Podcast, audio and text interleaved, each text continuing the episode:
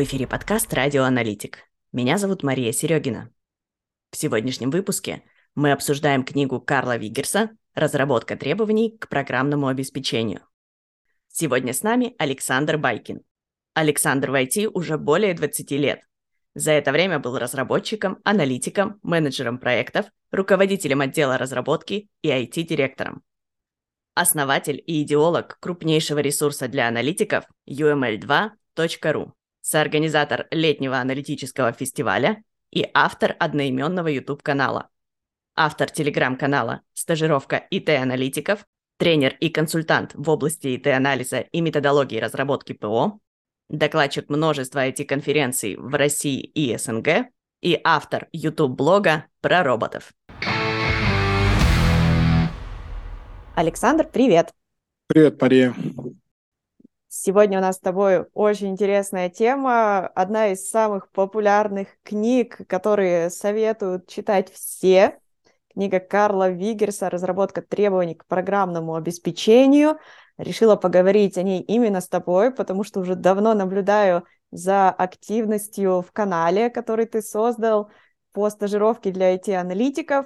И хотела уточнить, почему именно эту книгу выбрал в качестве такой основной темой для разбора с аналитиками.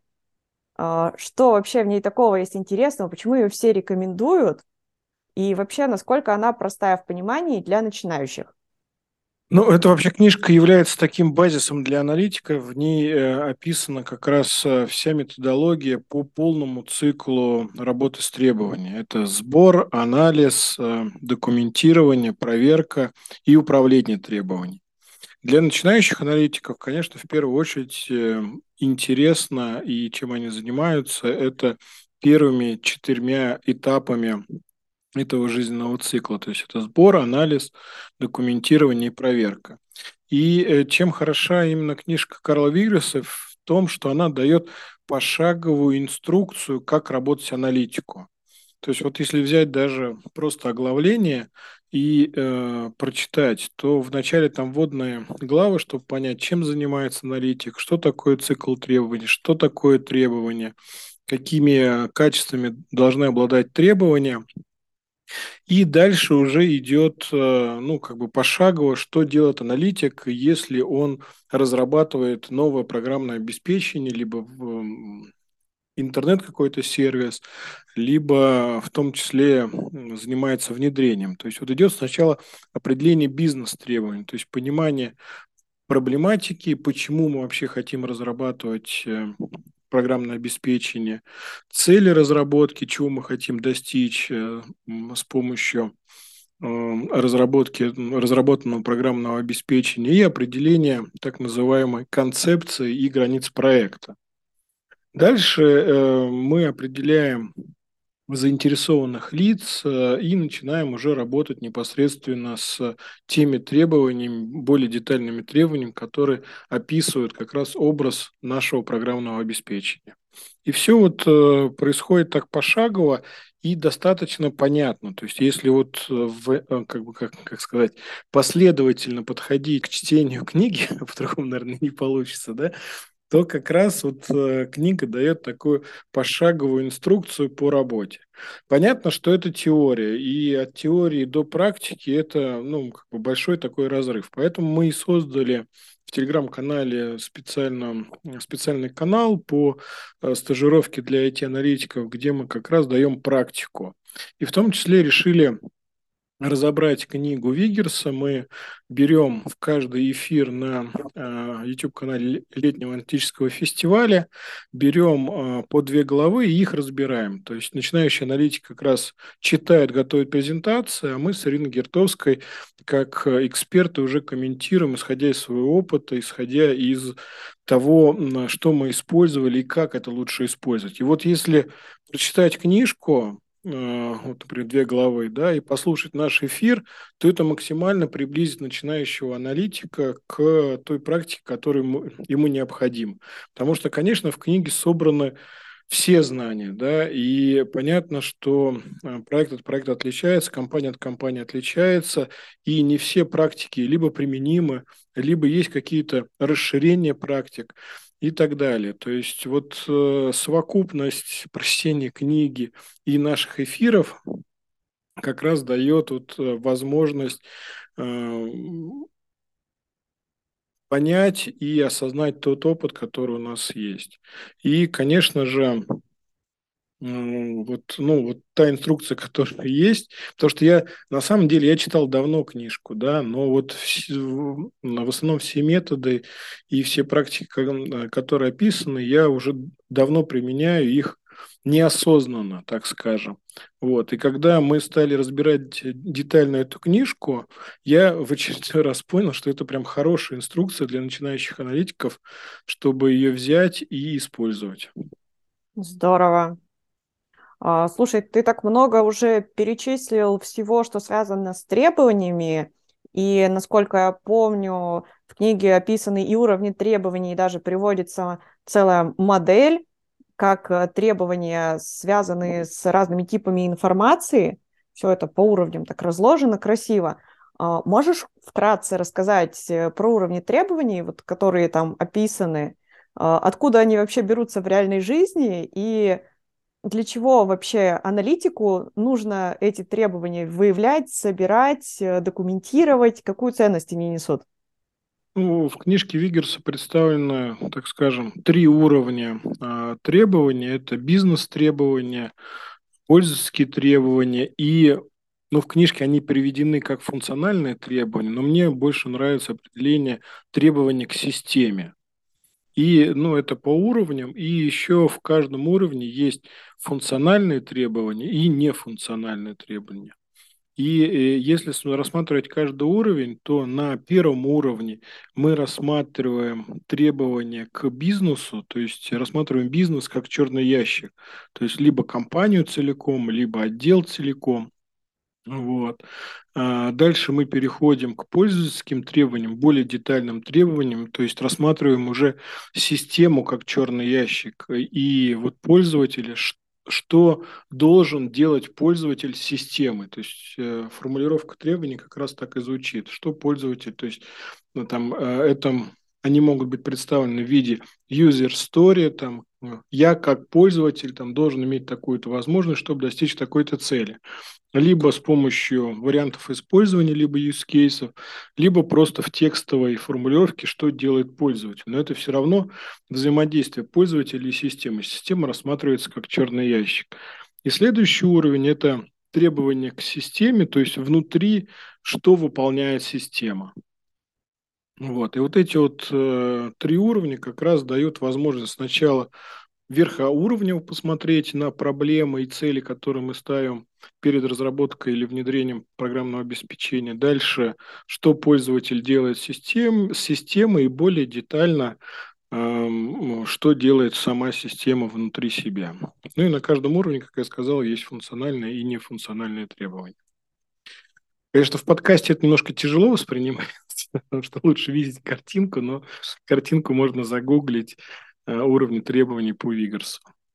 Да, картинка на самом деле очень популярная, а, но с ней есть один подвох. А, я вот столкнулась, что там есть некоторое переосмысление ее. Там, а, по-моему, это было какое-то второе, что ли, издание, где эта модель вот так вот пополам делилась. А в третьем, дополненном, там вроде как она уже пополам не делится. Там, от какого-то деления ну, уходили. Ну, в любом, в любом случае есть функциональные и нефункциональные требования на каждом уровне. То есть их надо просто, ну, как бы понимать и описывать. Это, ну, то есть тут не так важно, где-то было в это в, в издании, где-то не было. То есть я просто по своему опыту говорю, что и на верхнем уровне, на среднем уровне, и на э, самом нижнем уровне тоже есть и функциональные, и нефункциональные требования. Угу. Получается, возможно, от этого деления и ушли, да, по этой причине, что они, в принципе, везде присутствуют, и там какого-то жесткого разделения нет. Если говорить о функциональных и нефункциональных требованиях, то на каждом уровне есть эти как раз э, функциональные и нефункциональные требования. Например, на самом верхнем уровне, на уровне бизнес-требований, функциональные требования, то есть как функционирует бизнес, и это как бы проблема и цели, для чего мы делаем программное обеспечение.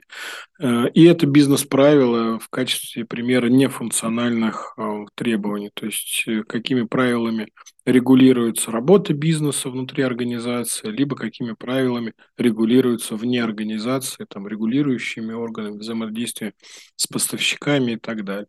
На польском уровне также есть тоже функциональные и нефункциональные требования. И, естественно, на самом нижнем требовании к системе есть тоже функциональные и нефункциональные требования, которые Э, там распределяются по разным областям. Это и изобилити, и производительность, требования к масштабируемости и так далее. Вот, поэтому, возможно, они в свое время от этого уходили, но факт остается в том, что на каждом уровне есть функциональные и нефункциональные требования. Это ну, как бы лучше, мне кажется, для восприятия. Здорово. А можешь ли ты, а, там, со своей точки зрения, не обязательно опираться тут на труды а, Вигерса и прочих авторов, подсветить, вот какой, на твой взгляд, навык является ключевым для качественной работы с требованиями? Если рассматривать весь скиллсет аналитика, который присутствует, есть ли какой-то ключевой, или, может, их несколько, вот, на которые стоит обратить внимание?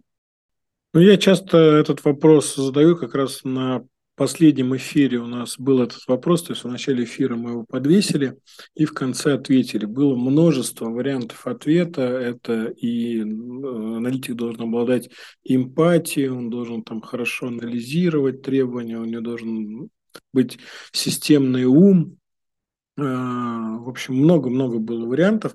Но, по моему мнению, чем отличается, например, документатор, да, или тот человек, который пишет документацию, от аналитика в том, что это не просто переложить слова пользователя или слова бизнеса, заинтересованных лиц на а, какой-то язык требований. А это в первую очередь докопаться до корневой проблемы. В чем проблема у пользователя? Вот если вы до нее докопаетесь и поймете эту корневую проблему, тогда решение уже вы можете э, предлагать, основываясь на этой проблеме. А зачастую пользователь и бизнес говорит уже решениями. Я хочу кнопку, я хочу столбец, я хочу там что-то еще. Но э, вам нужно понять, для чего это ему нужно, зачем, какую проблему он хочет решить. И вот это основное качество аналитика, которое отличает вот человека, который просто записывает за бизнесом, и аналитика, который анализирует те проблемы, которые есть у бизнеса и предлагает наилучшие решения, там, ну, в том числе вместе с бизнесом, вместе с разработчиками и так далее. И вот в, в, в этом, мне кажется, ключевое, ключевое отличие и ключевой навык аналитика. Если вы научитесь задавать вопросы почему, зачем, докапываться до корневой проблемы, и кроме этого еще ставить правильно цели разработки, это тоже очень важно. То есть зачастую я тоже встречаю, что в техническом задании написано автоматизировать там такой-то процесс. Но автоматизи... автоматизация – это не цель. Цель, которую вы хотите достичь, она должна быть сформулирована в терминах улучшить, уменьшить, убыстрить что-то. Например, там увеличить производительность такого-то участка, либо уменьшить трудозатраты такого-то подразделения, либо уменьшить запасы, э, там, уменьшить э, затраты на выполнение каких-то операций. И вот если вы, опять же, научитесь формулировать цели разработки именно с точки зрения критерия SMART, уменьшение, увеличение именно там на столько-то там процентов, в, на столько-то пунктов, то вот все остальное, мне кажется, это уже дело техники. И я могу привести пример, который, опять же, приводил вот буквально на последнем эфире по разбору книжки Вигерса. А, к нам пришел а, бухгалтер-аналитик, который делает отчеты системы, и говорит, добавьте столбец а, вот в этот отчет. В принципе, проблемы добавить столбец никакой нет. Данные есть, все понятно, могли добавить и это сделать буквально там а, за несколько а, там, дней да, или там, часов. Ну, мы спросили, а для чего тебе нужно, чтобы добавить? Ну, вот я отправляю отчет тете Маше, секретарю генерального директора, и она просит э, добавить этот столбец. Видимо, генеральному директору нужны эти данные. Мы приходим к этой тете Маше и, спрашиваем, говорим, зачем вам нужны эти данные? Она говорит, ну вот я, э, ну вот э, эти данные нужны э, для того, чтобы отправить генеральному директору. Вот он запросил это. А как вы вообще манипулируете, то есть какую вы информацию даете, каким образом вы предоставляете эту информацию? Ну, говорит, я вот у этой бухгалтера-аналитика беру отчет, еще у двух-трех э, бухгалтеров другие отчеты беру, свожу это все в excel и предоставляю генеральному директору. Я говорю, а покажите вот итоговый отчет, который вы предоставляете генеральному директору. Она показала, и мы говорим, ну, так мы этот отчет можем сделать вам сразу. Вы можете нажимать кнопку, никого не ждать, никого не загружать и не заниматься ерундой, там, перебиванием э, цифрок из одной таблички в другую. И более того, можем вообще освободить от этого отчета, попросить генерального директора, там все равно работает в этой системе, просто предоставим ему этот отчет. И мы, если бы мы просто вот пошли как документаторы, записали это требование сделали, то вот этот весь, ну, не бардак, а ненужная работа, она также и э, продолжалась. Вот. А мы попытались понять, зачем, для чего, и как раз Э, вот эта способность аналитика позволяет разрабатывать те системы, которые нужны пользователю. Потому что пользователь вам скажет, добавьте этот столбец, добавьте эту кнопочку, сделайте здесь, но вы не достигнете той цели, которую хотите. Может быть, и пользователю будет нормально, да? но в целом глобально для компании вы не достигнете той конечной цели внедрения либо разработки программного обеспечения, что хочет организация. И более того, что правильно сформулированные на первоначальном этапе проблемы, которые вы хотите решить с помощью внедрения или разработки программного обеспечения, и правильно сформулированные цели, они являются границами вашей системы. То есть вы, пропуская через эти проблемы и цели любое дополнительное требование, которое к вам прилетает, а хочу вот это, хочу то, а добавьте еще вот это, вы можете через эти цели и проблемы пропускать и говорить, Слушайте, ну вот если мы это сделаем, это никак не приведет нас к достижению цели. Мы не будем включать это в проект. Мы можем легко отсечь э, вот э, эти дополнительные требования и не расширять, не раздувать проект до бесконечности. Либо наоборот сказать, что да, вот это приведет к достижению цели, которую мы хотим достичь э, при внедрении или разработке программного обеспечения. Тогда мы включим это в проект. И это вот как раз является правильно сформулированной проблемой цели, вот, э, являются как раз теми границами системы, которые вы хорошо можете проверять и не раздувать проект до бесконечности. Класс. Очень э, здоровская мысль, очень правильная и очень важная, на мой взгляд, для того, чтобы ее услышали многие, кто сейчас и работает на проектах, и только начинает свой путь в IT, в том числе в IT-анализе, Потому что на самом деле э, тоже замечала эту историю, связанную с тем, что э, многие и пользователи, и представители заказчика как раз мыслят именно какими-то функциями, которые мы должны реализовать, но зачастую они мыслят э, ровно тем конкретным кусочком, который затрагивает их деятельность. И редко они задумываются о том, как вот этот кусочек э, влияет на всю остальную работу, которая проделывается там э, в смежных подразделениях, э, э, как в дальнейшем результат вот этой деятельности их э, будет влиять на дальнейшую цепочку работ, которая там происходит в рамках этого процесса. Это вот как раз э, очень клевая точка зрения, которая есть у специалистов, занимающихся там, автоматизацией, оптимизацией процессов, и поэтому я вот всеми руками за, что этот навык супер важный. Ну да, и э, просто надо понимать, что пользователь либо бизнес вам говорит э, решениями э, не потому, что они такие плохие, да, и хотят там запутать аналитика, а просто устроен так мозг, что человек не может жить с проблемой. Мозг сразу придумывает решение. А решение зачастую, вы сами понимаете, что пользователь решение может придумать ну, не, не, не самое лучшее. Даже э, ты правильно сказала, что а, он не понимает, что творится в смежных подразделениях, даже внутри себя, внутри подразделения, если он говорит решениями, э, то не всегда эти решения неправильные. Можно сделать лучше, можно сделать красивее, и можно быстрее это сделать, а не так, как видит это пользователь. Пользователь не всегда понимает, э, что лучше вернее, как лучше сделать. И аналитик, который обладает э, большим опытом внедрения либо разработки программного обеспечения, конечно, может предложить лучшее решение, которое там будут интереснее, будут быстрее э, и приведут к конечной цели намного лучше, чем те решения, которые видит пользователь, который просто тыкает кнопочки в 1С. Мы сейчас э, столько много навыков обсудили, и если еще посмотреть все, что в книге написано э, относительно там, необходимых знаний, навыков и по сбору требований, и по анализу требований, и по управлению жизненным циклом требований, это просто э, очень большой объем информации, и все вместе сразу применить на практике достаточно сложно.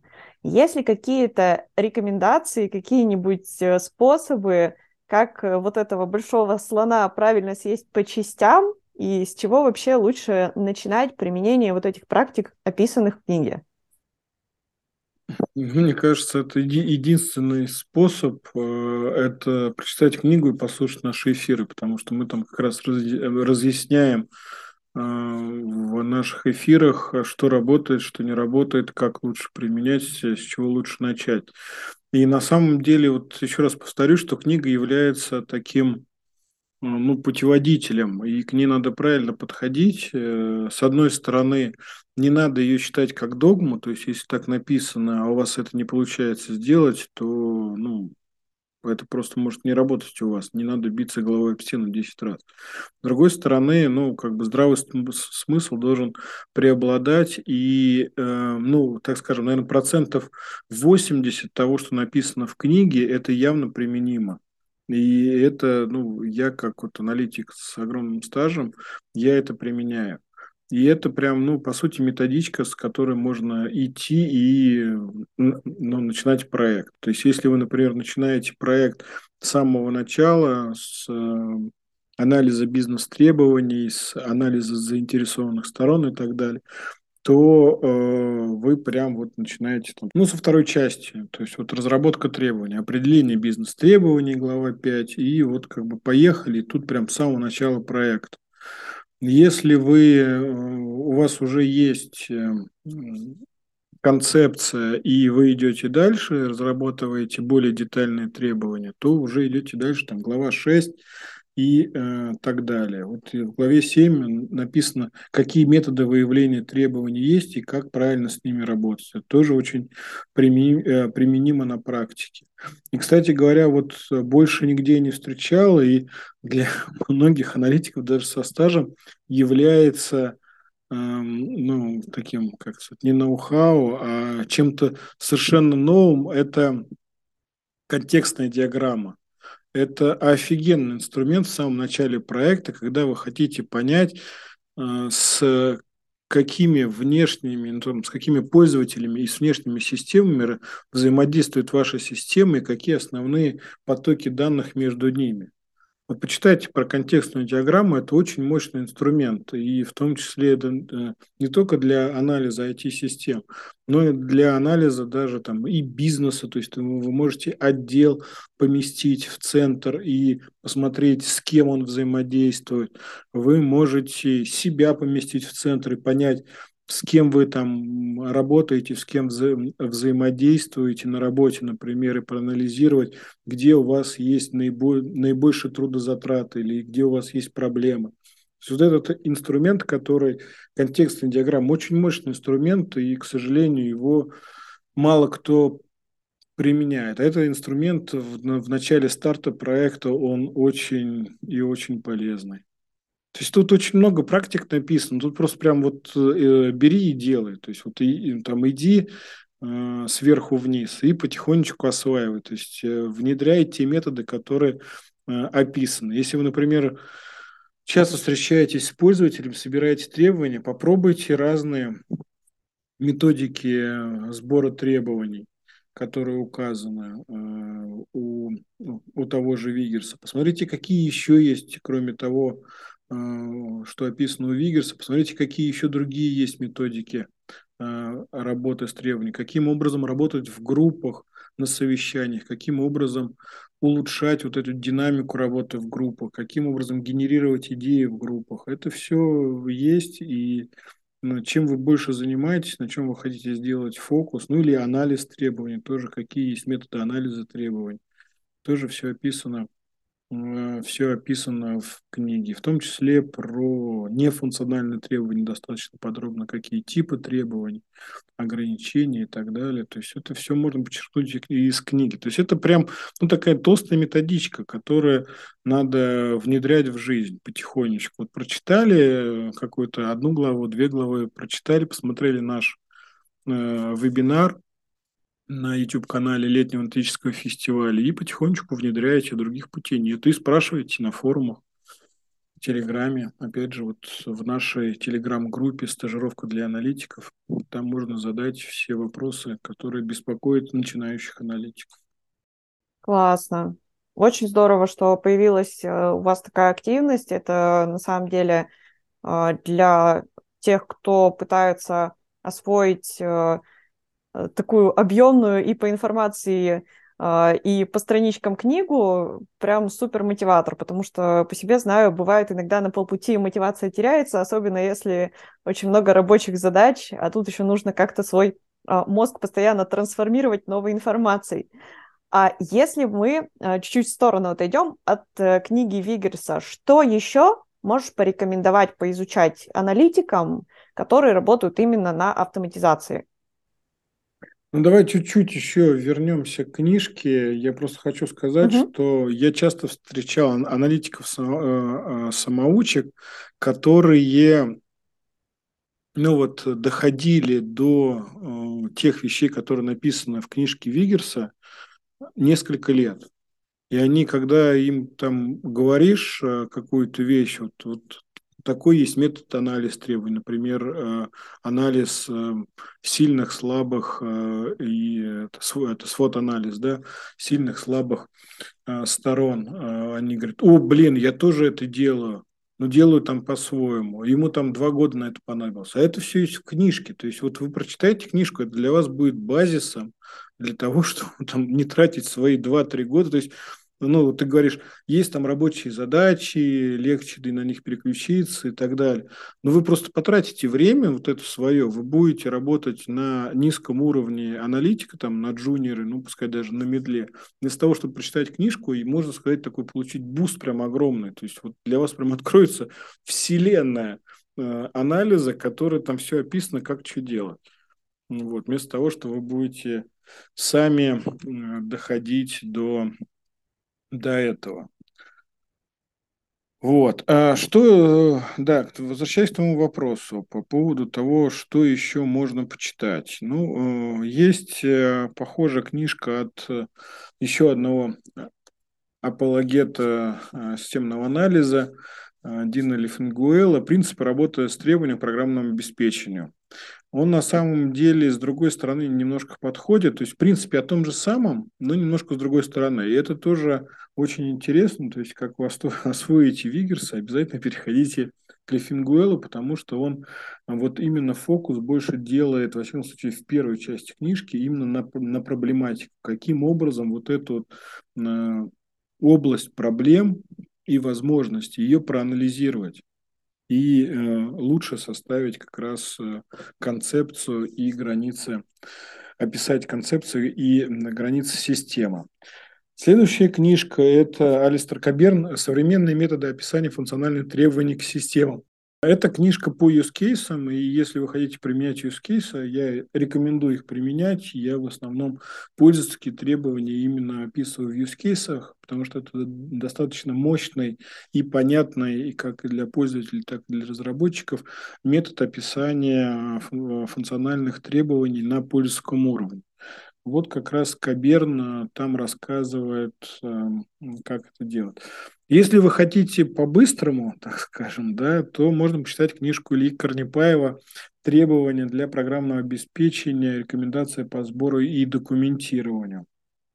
Илья тоже был активным участником э, сообщества аналитиков, но потом переключил фокус внимания свой немножко на другую э, область. Я сам не читал, но говорят, что хорошая книжка «Путь аналитика. Практическое руководство IT-специалиста» написали э, Перерва и Иванова.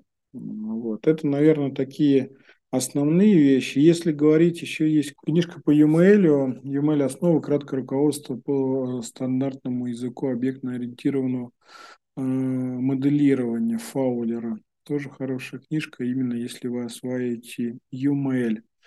Я хотел еще сказать про одну книжку. Это руководство фасилитатора. Написал ее Сэм Кейнер.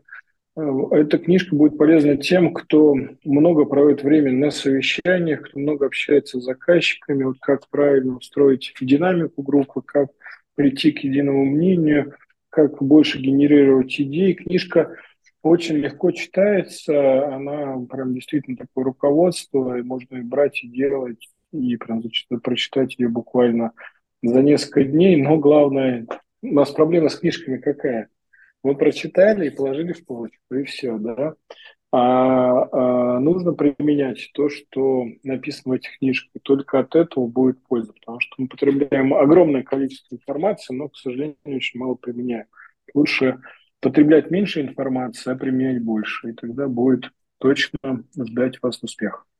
Э, ну, вот, наверное, вот эти основные книжки. Ну, плюс, конечно же, ходите на конференции и, пользуясь случаем, приглашаю всех на конференцию летнего аналитического фестиваля, которая проходит два с половиной дня. А в этом году она будет проходить в Костромской области, в отличном дом отдыхе. Приезжайте и подавайте свои доклады. Александр, спасибо тебе огромное. Спасибо, что поделился своим опытом, своим видением, рассказал про книгу, одну из самых популярных можно сказать, э, наверное, топ-3, которую рекомендуют аналитикам. А, где-то там еще рядом с ней Бабок Гайд э, точно есть. Поэтому я ну, думаю... Ну, этот... ну Бабок Гайд это точно не для начинающих аналитиков, да. это больше для медлов. Да. Да. А, кстати говоря, обязательно найдите мою статейку а, шаблоны технического задания. Я на Хабре писал, и там уже, мне кажется, под миллион просмотров этой статьи. Э, получилось так, что мне знакомый написал, говорит, дай мне, пожалуйста, шаблоны там концепции, шаблон технического задания. Я думаю, сейчас забью в интернет и быстро получу. Фиг там. Вот. И я там как раз описал все возможные шаблоны написания технического задания, начиная с ГОСТа, заканчивая тем же Вигерсом, и вы можете посмотреть, применять. И там, между прочим, есть прям пример написанного технического здания реально, который я писал. На него можно опираться, и я знаю, что оно пользуется популярностью. Классно. Я думаю, мы приложим прямо ссылочку в описании нашего выпуска. Да, да, да. Все смогут ознакомиться, почитать и получить еще больше пользы. Здорово. Спасибо тебе огромное. Спасибо, что согласился принять участие в подкасте. Очень классно, мне очень понравилось. Спасибо тебе и желаю, чтобы у тебя было как можно больше интересных гостей на подкасте. Благодарю. И до встречи в эфире и на летнем аналитическом фестивале. Пока-пока. До свидания.